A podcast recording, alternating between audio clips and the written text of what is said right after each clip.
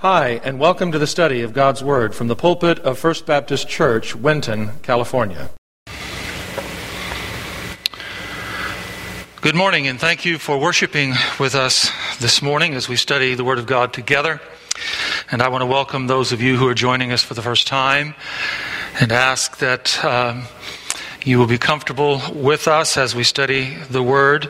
And I pray that you will, through our time together, uh, experience spiritual enrichment as well as having a rewarding time together with us. The church leadership has agreed to reopen the church campus next Sunday, June the 7th, at 11 a.m. Worship service will be at 11 here on the campus. And I would ask that you go to our website, wentonchurch.org, uh, for the guidelines that we're going to be following uh, regarding the reopening of the campus. You'll also have reports of ministries that will be uh, conducted. Uh, our Sunday school classes will not be meeting uh, on uh, the first Sunday, but we will be uh, teaching our Sunday school Bible study classes uh, via internet. So you'll want to go to the website to find out about that ministry. And you'll also find the sermon notes for today's sermon as well as for previous sermons uh, there on the website. If you subscribe to our website, then any new postings uh, there will be automatically sent to you. I'm happy that we are finally nearing the end of this um, restrictive guidelines uh, because of the coronavirus and that we will be coming back together. I know many of you are excited about that as well. I don't know that my wife Nancy is as excited about it as uh, most of us are. I think she's more excited about uh, the uh, hair salons and the barber shops uh, opening up because she says, I certainly need a haircut. My hair hasn't been this long since college, and that was back when Noah was building the ark. So, uh, we're happy, happy that many things are opening up and, and people are feeling, feeling a little bit more free to uh, get out and get actively involved in shopping and doing business and so on and so forth. And we're certainly happy, and Nancy is too, that we're opening the church campus for worship service. I want to read from Luke chapter 1, and if you'll turn in your Bible there, please. Luke chapter 1, verses 26 through 38. We've read this passage of Scripture for the last couple of Sundays, and we'll continue to refer to this passage of Scripture over the next few Sundays as we look at the legacy of Jesus Christ. Luke chapter 1, verses 26 through 38. Luke chapter 1, verse 26 through 28. Now, in the sixth month, the angel Gabriel was sent from God to a city in Galilee called Nazareth, to a virgin engaged to a man whose name was Joseph, of the descendants of David, and the virgin's name was Mary. And coming in, he said to her, Hail, favored one, the Lord is with you. But she was greatly troubled at this statement and kept pondering what kind of salutation this might be. And the angel said to her, Do not be afraid, Mary, for you found favor with God. And behold, you will conceive in your womb and bear a son, and you shall name him Jesus. He will be great and will be called the Son of the Most High. And the Lord God will give him the throne of his father David. And he will reign over the house of Jacob forever, and his kingdom will have no end. And Mary said to the angel, How can this be, since I am a virgin? And the angel answered and said to her, The Holy Spirit will come upon you, and the power of the Most High will overshadow you. And for that reason, the holy offspring shall be called the Son of God. And behold, even your relative Elizabeth has also conceived a son in her old age, and she who was called barren is now in her sixth month. For nothing will be impossible with God. And Mary said, Behold, the bondservant of the Lord, be it done to me according to your word.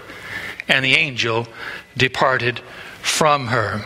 This is the word of the Lord. May he bless the reading of his word. Jesus has left us a legacy. And as we stated last Sunday, a legacy is something transmitted or received from someone who has preceded us, something that impacts and transforms lives. A legacy is something transmitted from someone who precedes us that when we receive that legacy, it transforms or greatly impacts our lives. In verses 31 through 33, the angel Gabriel said to Mary, You will conceive in your womb and bear a son, and you'll call his name Jesus. He will be great. He will be called the Son of the Most High, and the Lord God will give him the throne of his father David, and he will reign over the house of Jacob forever, and his kingdom there will be no end. So, according to this text, there are five aspects to the legacy that Jesus Christ has left us. And we looked at the first one last week, but uh, by simple review, I want to refresh our memory that, first of all, the first aspect of the legacy that he has left us is that his name is Jesus. The Hebrew Old Testament name is Yeshua or Joshua. The New Testament Greek name is Jesus, which is a translation of the Old Testament Hebrew name Joshua. Both names mean God saves or God is salvation. And that is underscored by what the angel Gabriel said to Joseph uh, after he met with Mary and revealed to her that she was going to be the mother of the Son of God. He said to Joseph, Joseph, son of David, Do not fear to take Mary as your wife, for that which is conceived in her is from the Holy Spirit. She will bear a son, and you will call his name Jesus, for he will save his people from their sin.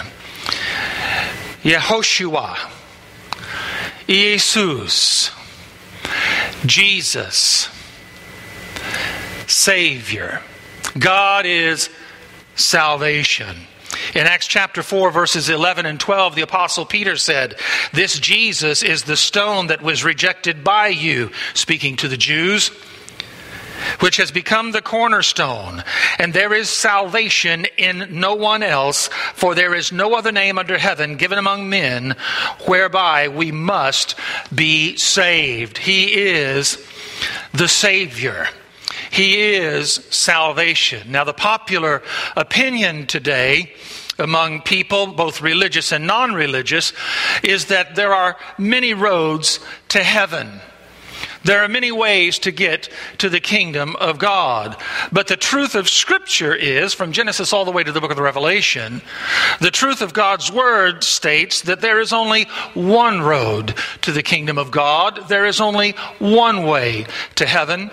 And that road, that gate, that way is through Jesus Christ, the Messiah. In John chapter 14 and verse 7, Jesus said to his disciples, I am the way and the truth and the life.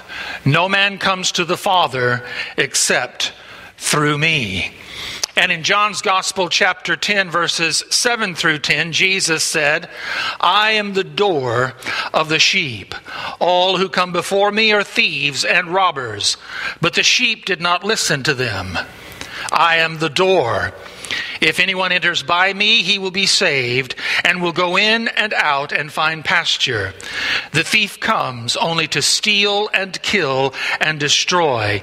I came that they may have life and have it abundantly. Jesus said, I am the door to the sheepfold, I am the way to the kingdom of God. And those who come in through me will be saved. Everyone else, goes into a door, goes through a gate, goes down a road that leads to destruction because those doors and those paths are laid by false prophets, false teachers, thieves, Jesus says.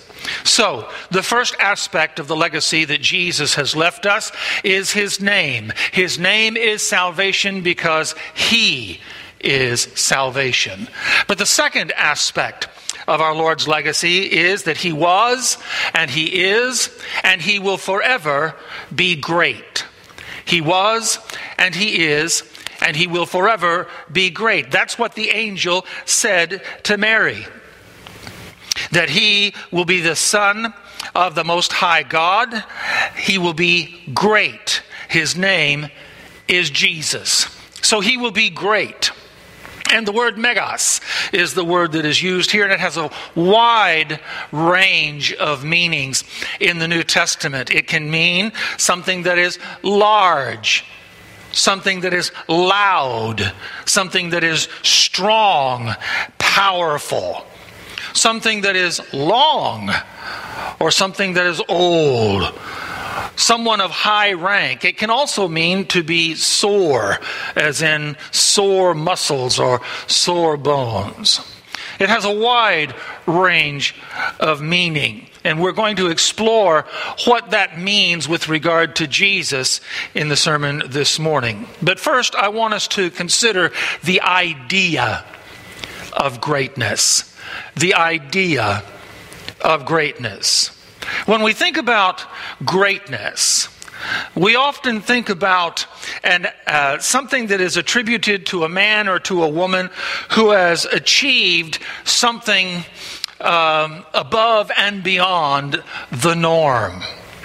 Men and women, or history, uh, denotes certain individuals who we consider to be or we look back upon as being great people an individual who is exalted, an individual who is celebrated, an individual who is notorious for what he has achieved, what he has done. And such names come to mind if you just think about it for a moment. Uh, we have individuals like Ramses, the Pharaoh of Egypt, Ramses the Great. He was one of the great pharaohs of Egypt. He was the great architect, the great builder in Egypt. He was of the Hyksos kings in Egypt, the warrior kings, the builder kings of Egypt. One of the great pharaohs of the Exodus.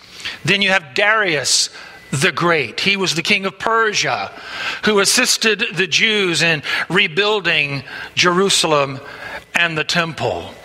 You have Cyrus the Great, king of Persia, who decreed that the Jews who were in captivity in Persia, he decreed that they could go home, they could return to their homeland, and they did, according to the word of Cyrus the Great. Alexander the Great, who doesn't know about Alexander the Great, king of Macedonia, uh, the individual who conquered the known world before he was age 40 and sat down on one occasion and wept because there were no more worlds to conquer. Alexander the Great. The Bible talks about Herod the Great the king of the Jews prior to and at the birth of Jesus Christ. Herod the Great was a despot. He was a monster, if you will, a murderer. Murdered his wife, murdered his sons because he was afraid that they would overtake his throne. He was a puppet king of the Roman Empire during the days preceding Jesus.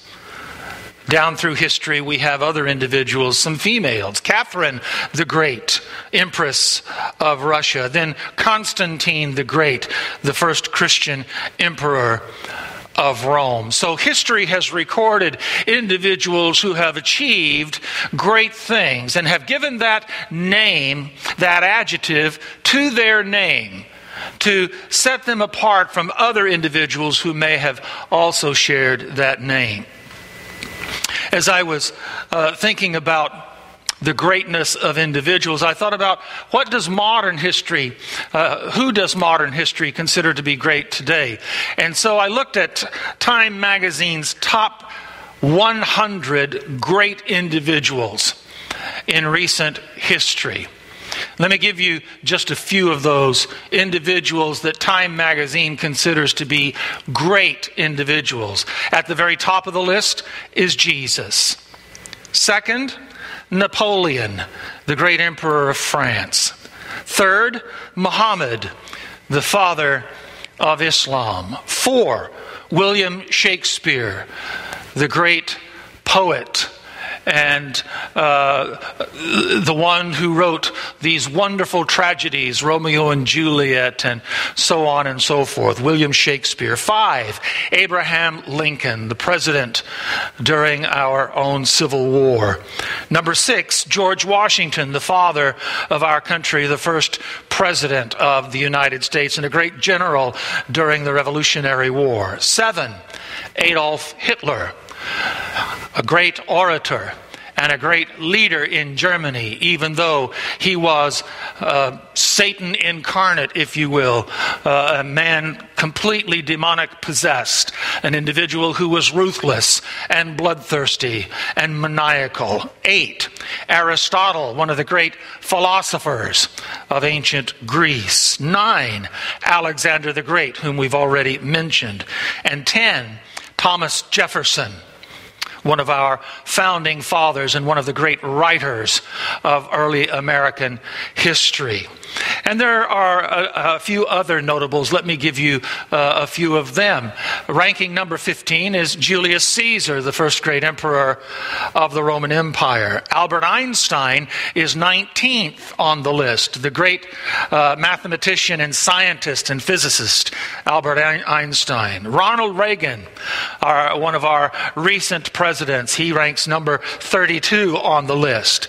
The Apostle Paul ranks 34 on the list of the 100 top men and women of greatness. Johann Sebastian Bach, the great composer and musician, ranks 48. King David of the Old Testament ranks 57. Tchaikovsky, the great uh, composer uh, from Russia, ranks 63. John F. Kennedy, uh, one of the great presidents who died very early in his career, ranks 71. Robert E. Lee, the great Confederate general in the times of our Civil War, ranked 76. Michelangelo, the great artist and sculptor, ranks 86. John Locke, at the very bottom of the list, John Locke, who was a philosopher and a physician and the father of modern liberalism. So there are people who are thought to be great in the eyes of American people and European uh, people and Asian people and people all across the world. But they are great and they are notable for what they have done. Some of them are positive and they have achieved positive things, good things. They have contributed greatly to their times and to the society, but some of them were evil.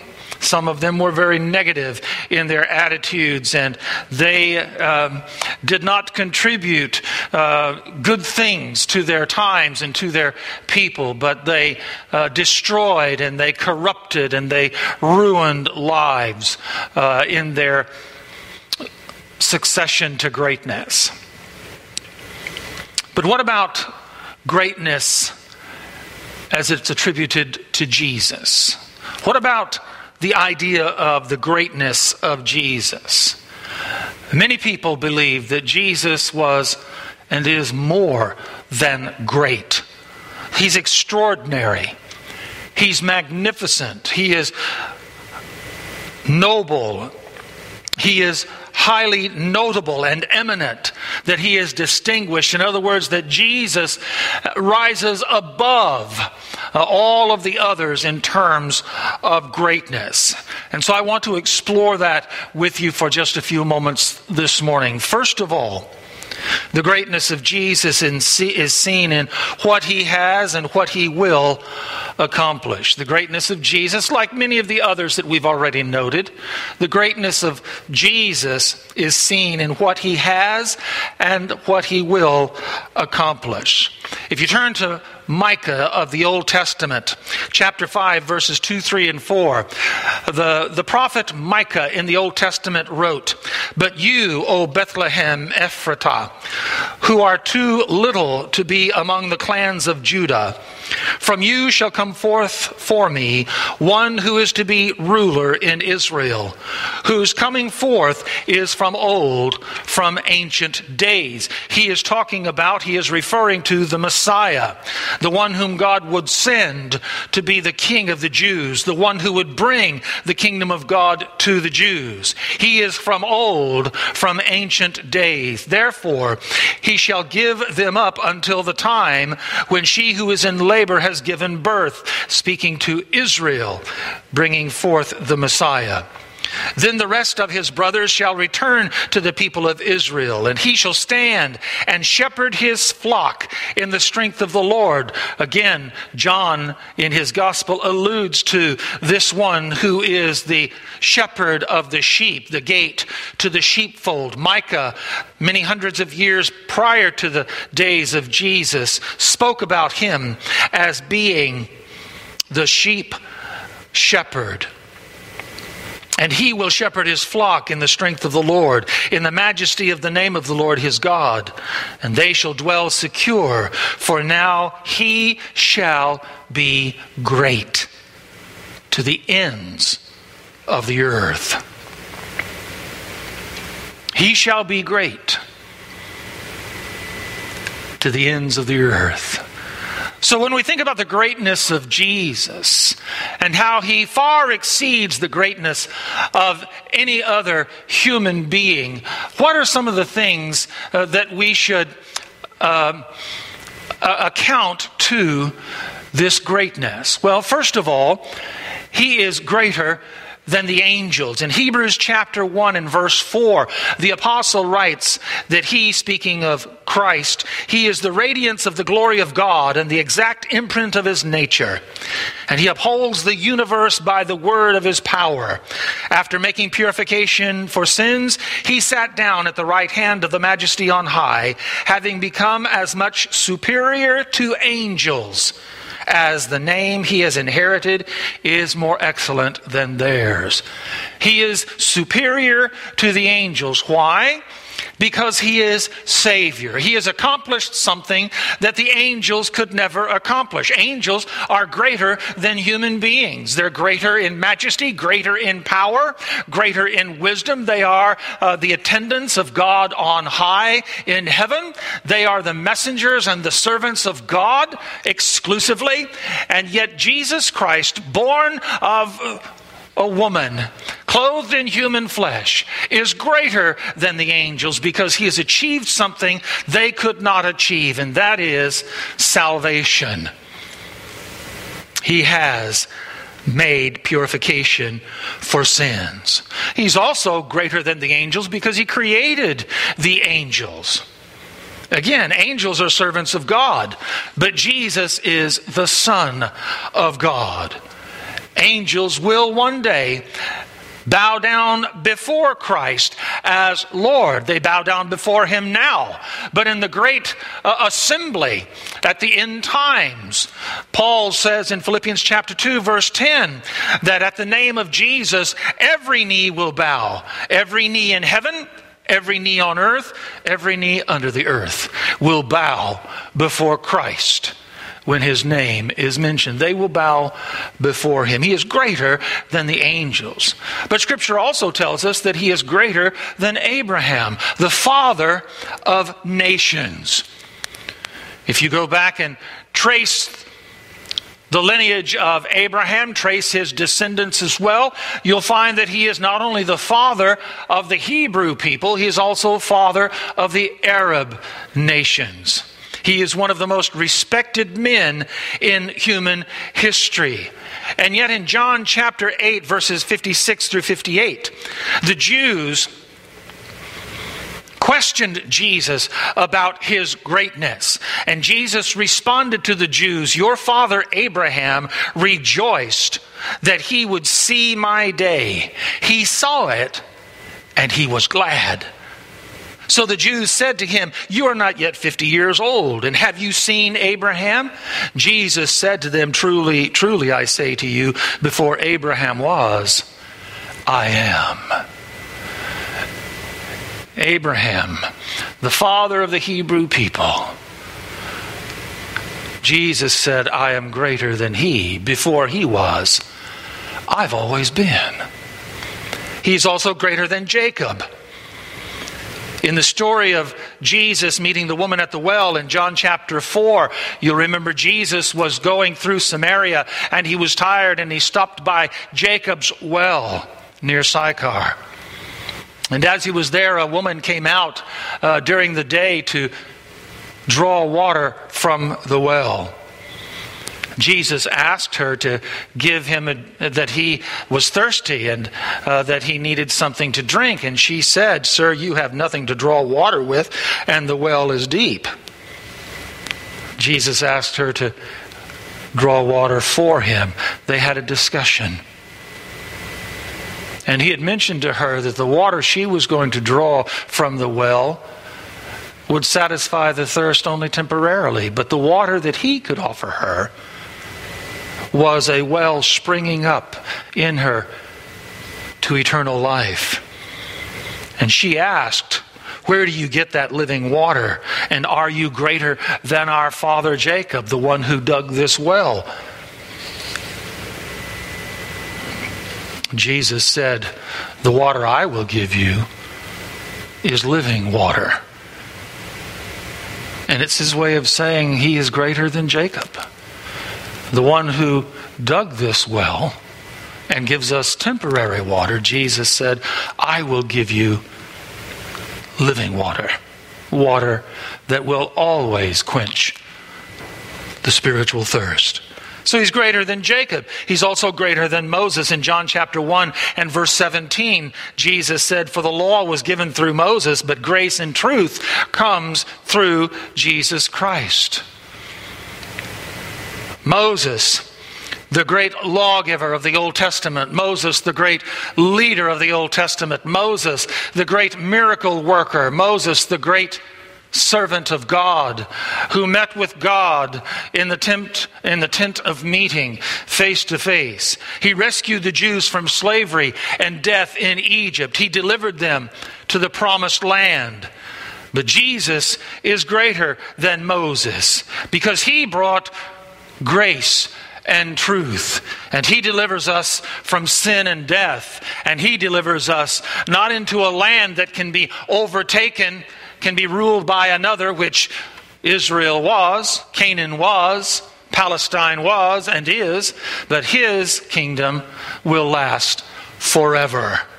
He's greater than King David, the greatest king of Israel, the standard by which all other kings in Israel would be measured. King David was the physical ancestor of Jesus. He was the great warrior king of the Old Testament. David was a sinful man, but he remained a man after God's own heart. He was the greatest king of Israel. And yet, Christ is greater than his ancestor, King David. Because in the new kingdom, in the kingdom that Jesus will bring, in the millennial kingdom that will be established after the days of the tribulation, King David will have a role in that kingdom. He will be prince of the kingdom. But Christ, Jesus, will be King of kings and Lord of lords when that kingdom comes. Jesus is greater than King David. He is Messiah, not a warrior king. He is without sin. He is King of the kings and Lord of all lords. He is the greatest king of all mankind, and he will rule over a kingdom that is eternal. Not only is Jesus Christ greater than King David, he is also greater than David's son, Solomon. King Solomon in his day was unrivaled in wisdom and power and wealth and influence. In 1 Kings chapter 10, verses 23 and 24, the author of the book writes, Thus King Solomon excelled in all excuse me, thus King Solomon excelled all the kings of the earth in riches and in wisdom. And the whole earth sought the presence of Solomon to hear his wisdom, which God had put in his mind. And yet in Matthew chapter 12 and verse 42, Jesus said, Someone greater than Solomon is here among you. Jesus, who exceeds Solomon in wisdom, in power, in glory, in influence, greater than Solomon. He's also greater than Jonah. Jonah, you'll remember, was a reluctant prophet in the Old Testament. He was a disobedient servant of God. He was a racist because he believed that Jews were superior to every other group of people on the face of the earth. He was a bigot. He was intolerant of anyone that had a difference of opinion or a difference of belief or a different religion. God sent him to go to Nineveh and to preach the judgment of God. And you remember that Jonah refused to go because, again, he was a racist. He was the bigot. He, he felt like the Ninevites needed to be destroyed because of their wickedness. And so he ran off to uh, the coastline there in Palestine and he got aboard a ship that was sailing toward Tarshish. God sent a storm. Uh, Jonah knew and told the sailors that he was the cause of the storm and that if they threw him over the boat, uh, God would calm the storm and everything would be all right. They did that and Jonah was swallowed by a great fish. The great fish swam around uh, in uh, the Mediterranean for a number of days three days, in fact, and then spit Jonah up upon the land. And Jonah then went to Nineveh and he preached the coming judgment of God. And as a result, Jonah became one of the greatest prophets in history insofar as revivals are concerned. The city of Nineveh at the time of Jonah, it is believed, had a population of some 500,000 people, half a million people. And scripture tells us that at the preaching of Jonah, the entire city repented of their sin. So he was a prophet of one of the greatest revivals in history. He, through his preaching, saved Nineveh from destruction. And yet Jesus says in Matthew chapter 12, verse 41, someone greater than Jonah is here. So Jesus is greater than all of these individuals that we have mentioned. He is also greater than his forerunner, John the Baptizer. In Luke chapter 1, verse 15, Scripture says of John the baptizer, he will be great. Same word, megas. He will be great before the Lord, and he must not drink wine or strong drink, and he will be filled with the Holy Spirit even from his mother's womb. John the baptizer was born, was anointed, was sent by God as the greatest of the Old Testament prophets to preach the coming of Christ and his kingdom. But Jesus is more than a prophet.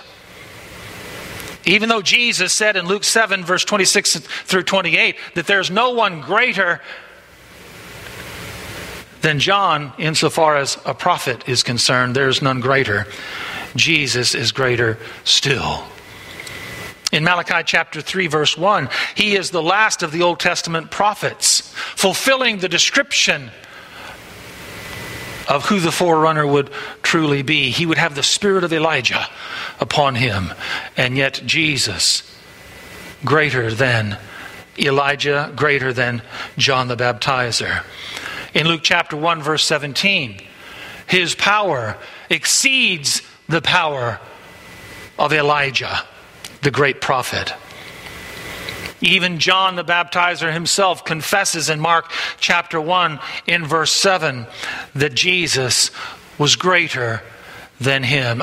He must increase, John says, I must decrease. John says, He is great. I baptize you with water, but he who comes after me will baptize you with the Spirit and with power, with fire. He is a man so great, I'm not even worthy to bend down and to untie his sandal straps. He is greater than John the Baptizer. He is Messiah. John was the prophet. Jesus is the Son of God, not just the Son of Man. He is the Christ, not just the forerunner of Christ, which John was. He is Lord and Savior. So Jesus is greater than all of these individuals for what he would be able to accomplish and what he will be able to accomplish. John MacArthur says of Jesus, quote, his life defines his greatness. His life defines his greatness. So what has he done? That we consider him to be so great, immeasurably great, exceedingly great. In John chapter 21, verses 24 through 25, the Apostle John writes at the close of his gospel This is the disciple referring to himself. This is the disciple who is bearing witness about these things and who has written these things, and we know that his testimony is true. Now, there are also many other things that Jesus did. Were every one of them to be written, I suppose, that the world itself could not contain the books that would be written. In other words, John is saying, I have written this gospel to you, and I have outlined many of the things that Jesus said and that Jesus had done. But there are so many more things that he has said, and so many more things that he has done, that if if I were able to write them down, the world couldn't contain the books. And so we can't even begin to scratch the surface, to scale the heights of the things that Jesus has said and done. But I do want to give a few before we reach our final point. In the context of time, we know that he was great because he preceded time. John chapter 1, verses 1 and 2 says that he is eternal. He's always been the eternal Christ. He has always been in the presence of the Father before the universe was created. But in the context of time, let's look at some of the things that Jesus has done. First of all, he's creator of the universe. I don't know of any other individual who can claim that. As a matter of fact, man can't create anything. Man can only remanufacture what's been created. He can only manipulate the things that have been created. But Jesus, along with the Father, along with the Holy Spirit, created the universe. John chapter 1, verses 3 and 4. All things were made through him and without him was not anything made that was made. In him was life, and the life was the light of men. So, in concert with God the Father and God the Holy Spirit, Christ was actively involved in the creation of the universe. He laid down the foundations, he laid down the superstructure, and he laid out the contents of the known universe. It's also stated here in these verses that he is the author and he is the source of life. In him, all life exists. And it also states that he is the author and the source of light. That is a metaphor that John uses to uh, speak about, to talk about wisdom and understanding and emotion and will.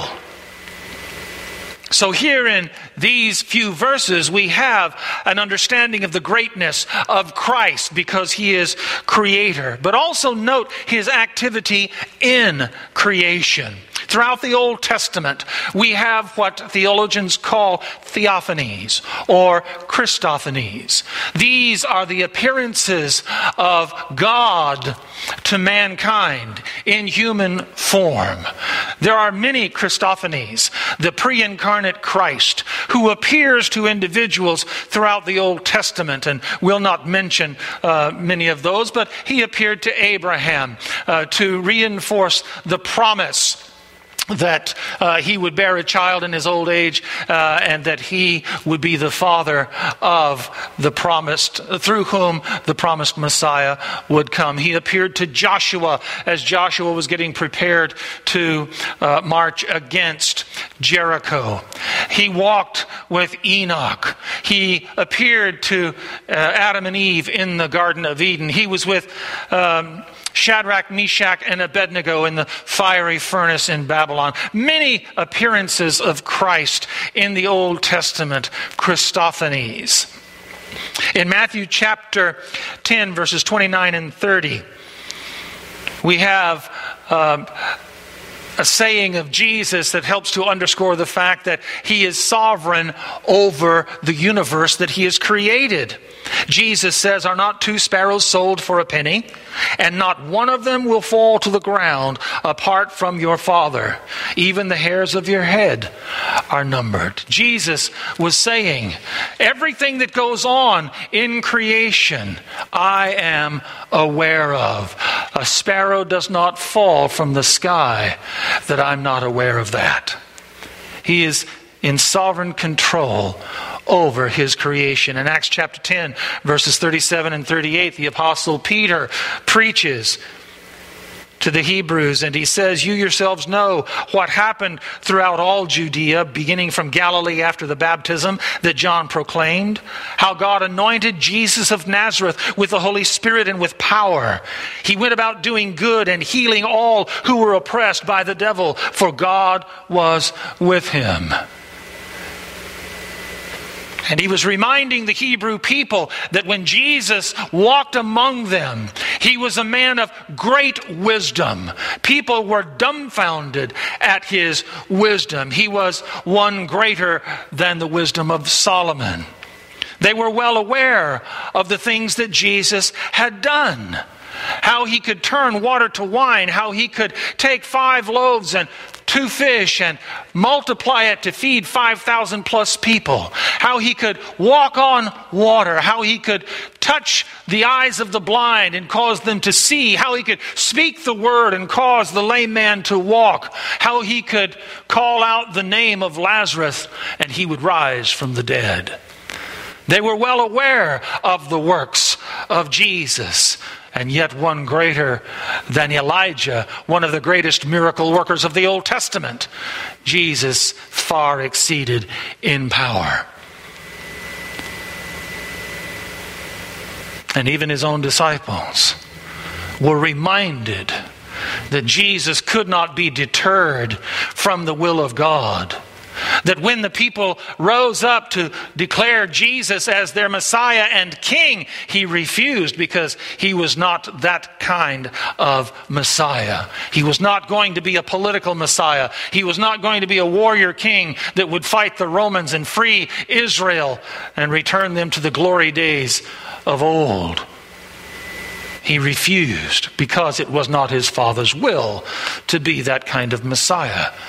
And even when Jesus spoke to his disciples about going to Jerusalem and offering his life as a sacrifice, that he would be turned over to the elders of Israel and they would crucify him, Peter stood in front of him and declared that that was not going to be so, but Jesus rebuked him.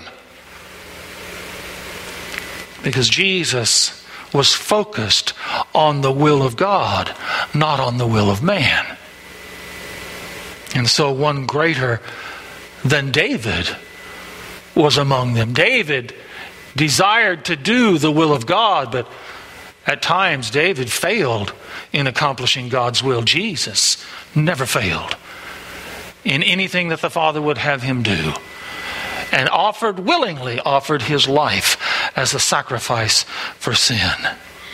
But not only is his greatness seen in the days of the flesh that he is here, he will also be great in the future. He will reign over a kingdom that is yet to come. In Philippians chapter 2, verses 9, 10, and 11, the Apostle Paul says, God has highly exalted him, that is, exalted Jesus, and bestowed upon him a name that is above every name, so that the name of Jesus every knee should bow in heaven and on earth and under the earth, and every tongue will confess that Jesus Christ is Lord to the glory of God the Father. There is coming a time, dear friends, when the kingdom of Christ will come. Jesus appeared to bring the kingdom to the Hebrew people, to the descendants of Abraham, to the Jews, but they rejected Jesus and took him to the cross. And because they rejected him, they rejected his kingdom. But there is coming a time when that kingdom will once again appear. And this time, that kingdom will be received. After the days of the tribulation, that kingdom will come. And as Jesus reigns as King of kings and Lord of lords, every individual on earth will bow to him as the sovereign ruler. All of the angels of heaven and all of the demons in hell will bow before him. In Daniel chapter 7, verses 13 and 14. Daniel writes, I saw in the night visions, and behold, with the cloud of heaven there came one like the Son of Man. And he came to the Ancient of Days, and was presented before him. And to him was given dominion and glory, and a kingdom that all peoples, nations, and languages should serve him. His dominion is an everlasting dominion, which shall not pass away, and his kingdom one that shall not be destroyed. His greatness will be seen in the kingdom that he will bring for a thousand years upon the earth before it is ultimately destroyed. But his greatness will also be seen as the king of the kingdom that will be forever in the new earth that will be created after the destruction of this sinful and weary world that we live in today. It'll be an eternal kingdom, a kingdom in the new earth.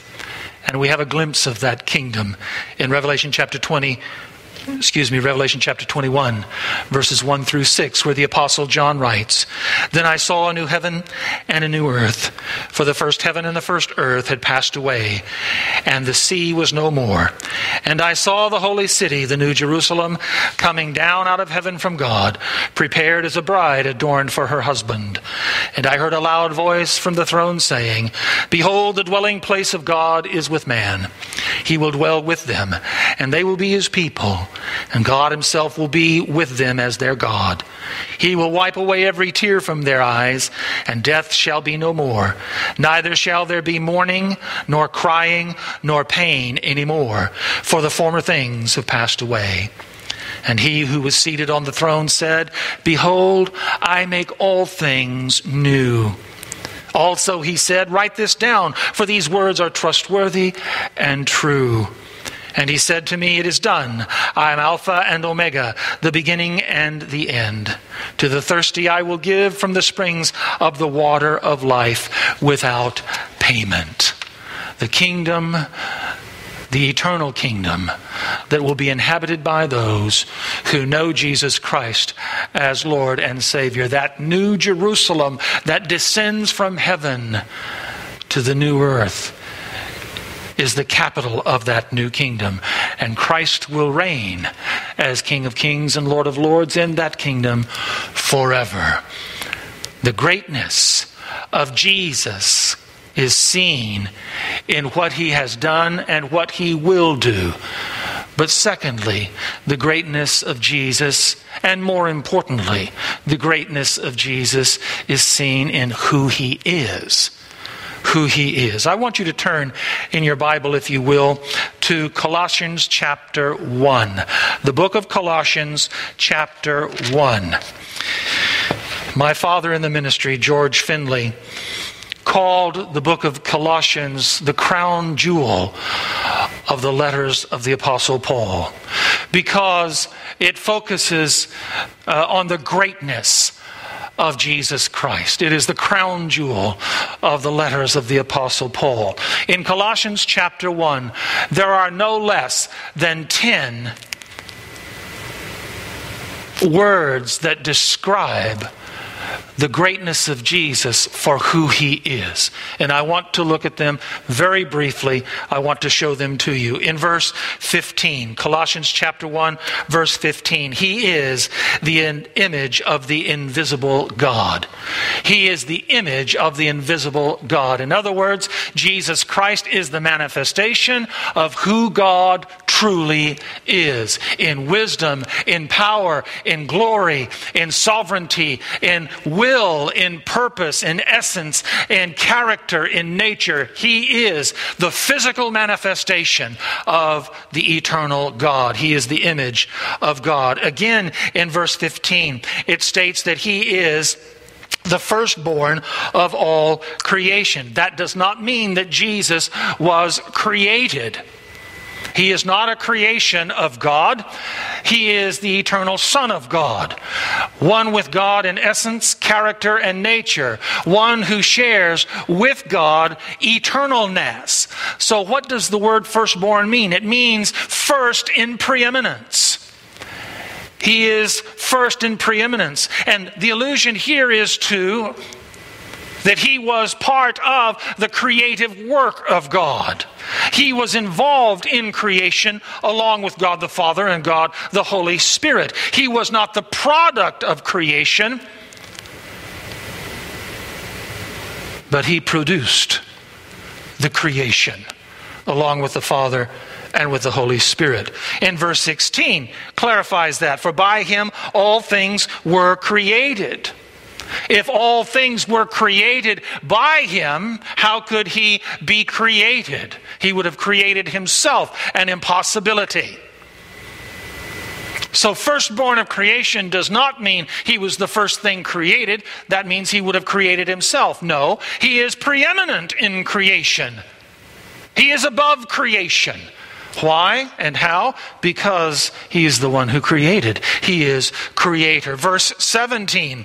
Not only all things were created by him, both in the heavens and on the earth, visible and invisible, whether thrones or dominions or rulers or authorities, all things have been created by him and for him. Verse 17. He is before all things, and in him all things hold together. He is before all things, so he existed prior to creation, and he created all all things. So in verse 17, he is eternal.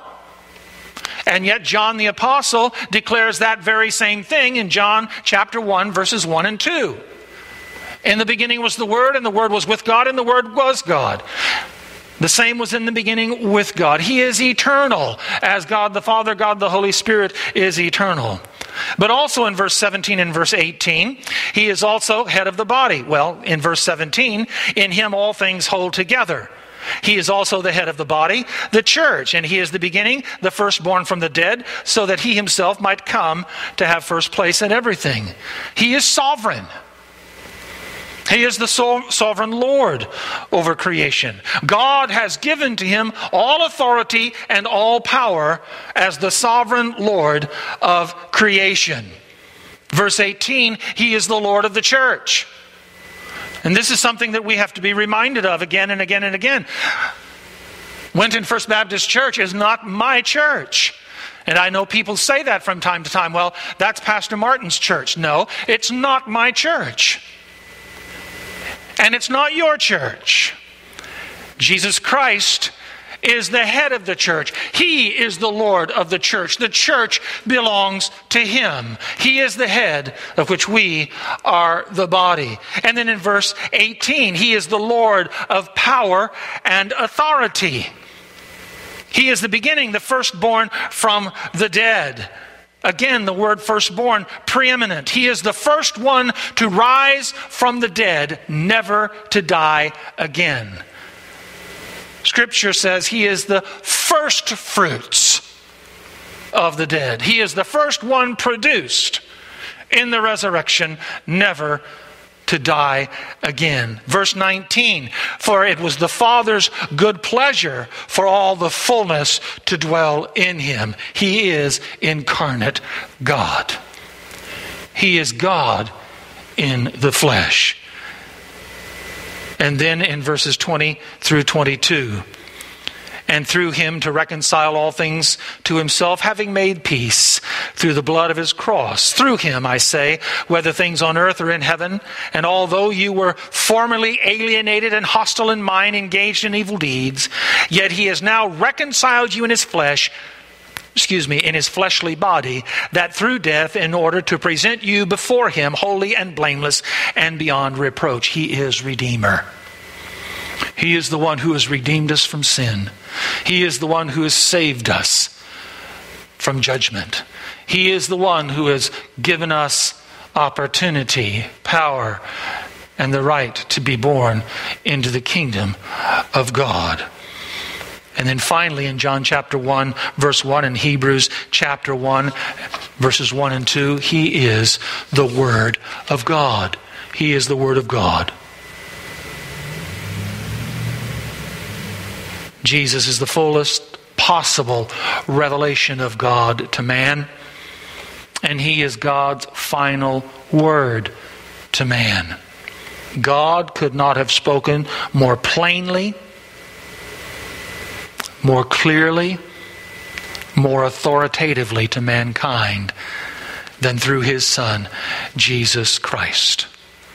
He is great, and he is greater than all not just because of the miraculous things that he, has done, not just because of the wisdom that he taught, not just because of the will of God that he performed perfectly, but he is greater than all because of who he is. Jesus has left the world a legacy. He is the only true Lord and Savior, anointed and sent by God to save man from sin. And He is the only one who is truly great for what He has done and for who He is the only begotten Son of God and Savior of mankind. Let's bow our heads in prayer. Father, I thank you for Jesus the name above every name, the name that represents the individual before whom everyone will bow and declare to be Lord and God. I thank you that he willingly left the courts of heaven and came clothed in human flesh to give us a true understanding of who you are to be the example before us of who we should be before you. The one who willingly gave his life on a cross, died, shedding his blood that our souls might be purged from sin. The one who resurrected from the dead, verifying that his gospel is true and securing the victory over death for all who believe in him and receive him as Lord and Savior. Thank you for the great legacy that Jesus has left us. And I pray, Father, that we will receive that legacy again today. And in that legacy, we will be transformed. Our lives will be truly changed. I ask now, God, as we leave for the rest of the day and engage in the activities of the day, that you will give us peace and that you will give us joy. And that, Father, you will give us hope that in the days ahead, our relationship to you will grow greater, deeper, higher, more and more meaningful, sweeter and sweeter, as the hymn writer wrote sweeter and sweeter as the days go by. Bless your people, that your people may be a blessing to you in the name of Jesus Christ, my Lord, I pray. Amen. Before we go, I want to simply say I truly look forward to meeting with you again in person as we reopen our church campus for worship next Sunday, June the 7th at 11 o'clock here on the corner of Myrtle and McConnell. God bless you and have a great day in the Lord.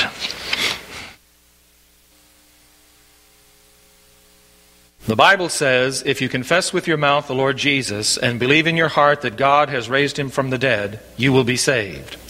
If you've never trusted in Jesus Christ as your personal Lord and Savior, we invite you to call on him now and through a simple prayer of faith, give your life to him. If you're not attending a church that honors the Bible as the Word of God, we encourage you to locate and begin attending such a church in the area where you live. The message you have just heard was preached from the pulpit of First Baptist Church, Winton, California. For more information on the ministry of First Baptist Church, Winton, please visit our website at wintonchurch.org.